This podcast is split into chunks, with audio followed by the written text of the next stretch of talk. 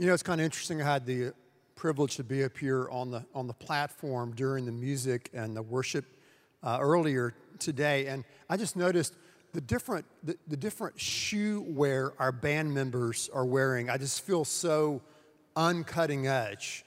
So maybe next week we can get the cameras to zoom down on the various shoe game that our band has because I, I, I, found it uh, quite interesting. Anyway, I just thought, thought, it, was, thought it was interesting.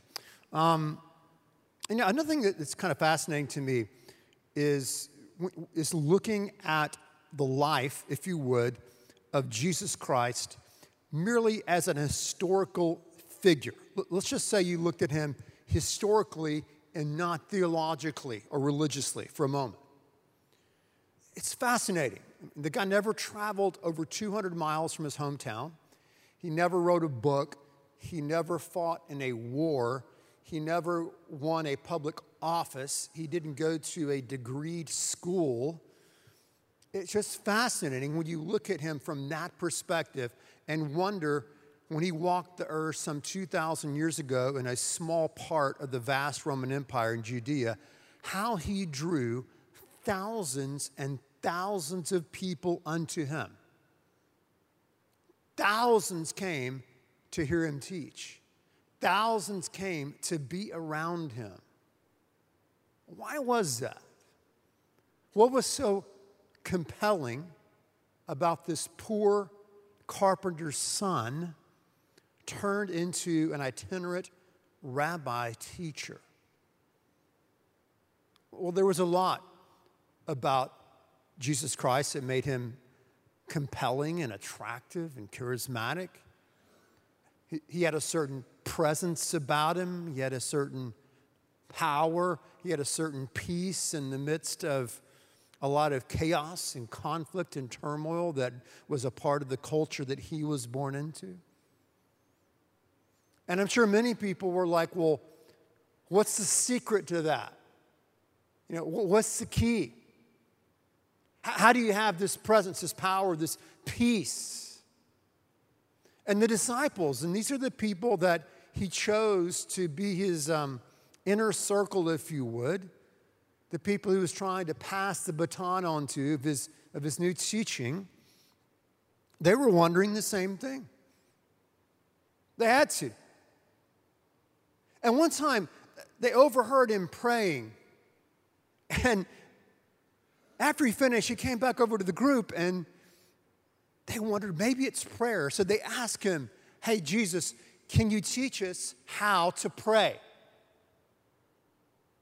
And he said, Sure. He really didn't say, Sure, I'm interpreting. What did he say? He goes, Yeah, this is how you pray Our Father, who art in heaven, hallowed be thy name. Thy kingdom come, thy will be done on earth as it is in heaven. Give us this day our daily bread. Forgive us our trespasses, and we forgive those trespasses against us. Lead us not temptation, but deliver us from evil. For thine is the kingdom, the power, and the glory forever. Amen. He laid out what we call the Lord's Prayer. Now, he wasn't saying this is some type of formula and this is how you pray every single time. You better pray those specific words. He was laying out an outline, a template, if you would, for prayer. But as I look at the Lord's Prayer, and I've studied it for many, many years, I've prayed the Lord's Prayer. I'm sure many of you have prayed it memorized it. When I look at this prayer, two words stand out for me as the two most radical words in the Lord's Prayer. And they're his opening words Our Father. Our Father. Jesus Christ was introducing to his disciples, introducing to the people who were coming to hear him, a new way, if you would, to approach God.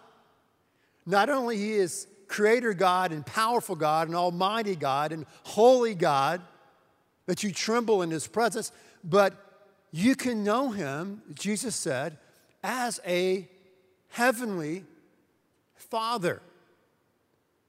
Now, I realize he's using that as an analogy, and all analogies and illustrations break down at some point.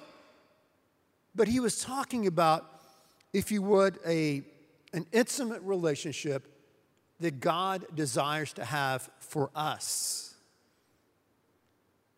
So that's what Christ was teaching. How do we, how do we have this peace, power, presence? Knowing God as our Father. So it's interesting as you look at the Gospels, there, there are a few verses, there are more than I'm going to read to you right now, but there are a lot of verses that I call flyover verses.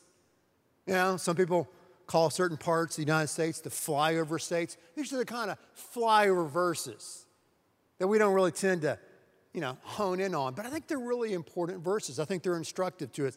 To us. Look at Matthew 14, 23. It says, After he, this is Jesus Christ, sent the crowds away, he went up on the mountain by himself to pray. When it was evening, he was there alone. Goes to the mountain and prays to the Father. Look at Mark chapter 1, 35. Early in the morning, it was still dark. Jesus got up, left the house, went away to a secluded place, and was praying there. Luke 5:16. But Jesus himself would often slip away to the wilderness and pray.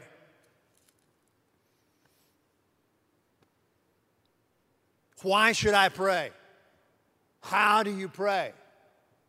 Prayer is such a mystery. Prayer is so esoteric. It's hard to grasp my mind around it. Well, one of the reasons I pray is because Jesus prayed. I mean, I know that sounds simple, but Jesus showed us the Father, He showed us how to live. If He prayed, if He needed to pray, I need to pray. So I pray because, you know, Jesus told me to. He modeled it. But I also pray because I know that I need to spend time with God the Father. I need that in my life. If, if I'm going to receive guidance from Him, if I'm going to understand His embrace, His blessing upon my life, if I'm going to follow Him, then it makes sense that I have to spend time daily with the Father. And that's what I want to encourage you to do this week, starting Monday. Find a time, if you don't do it already, in your schedule, carve it out, where you say, hey, this is my special time with God. I want to get to know God as a Father God. I, I want to get to know Him. And maybe you're just starting out on that. Uh, maybe you're just wondering what that looks like. Listen, Go to God honestly, go to Him honestly. Express to Him your doubts, your fears, your worries, your anxieties. And enter into that relationship with Him. Spend time with the Father. Hey, you've already decided to do that today. You're here, you're in worship, you're wanting to understand Him better, you're wanting to thank Him, you've gathered to understand Him. But man, on a daily basis, a daily basis, man, seek to carve out time to spend time with God the Father. Know Him and get to know the Father heart of God. I promise you, it can really change your life in a, in a meaningful, meaningful way. Uh, and it's a, it's a privilege that we have. We talk about freedoms that we have uh, in our country freedom of speech, freedom of religion.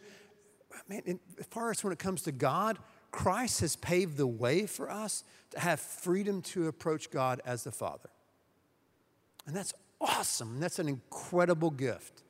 And some of the most uh, meaningful times in my day is in the morning, first thing, barely awake, take a little bit of, you know, caffeine, boom, I'm up. And man, just to spend some moments sometimes in the morning reading a devotional, reading God's word, praying, meditating, getting to know God the Father. You say, well, of course you do that, right? You're a preacher, you have to do that. No, it's not why I do it. I promise you it's not why I do it. I do it because I need to. I do it because I want to. I do it because I know that God is inviting me into this relationship with Him. And as I grow, I need to know Him more and more and more. So, my encouragement to you today is to start spending time with your Father. Get to know God as your Father. It will make a phenomenal difference in your life. It really, really will. Jesus did it when he was here. He spent time alone, he withdrew from his busy schedule. I know you're busy. Maybe we're less busy now. Some of us are because of COVID, some of us are not. But hey, if you're, you know, busier than Jesus himself was when he was on earth, and your purpose is bigger than his, please come see me after class, okay? It's like people working out. I heard this all the time. Well, I can't work out. I'm too busy. Well, you ever heard of President Clinton and President Bush? Both two term presidents, one Dem, one a Republican. Both those presidents took time to work out in their schedule because it's priority, because we need it. So there are things we do every day as human beings that we have to do. And uh, as someone who wants to know God more, and I know that's where a lot of you are, and you got to spend time with Him on a daily basis. So I encourage you to do that, and I pray that God will do something uh, special in your life as you spend time with Him this week. Get to know Him as your Father, our Father, who art in heaven.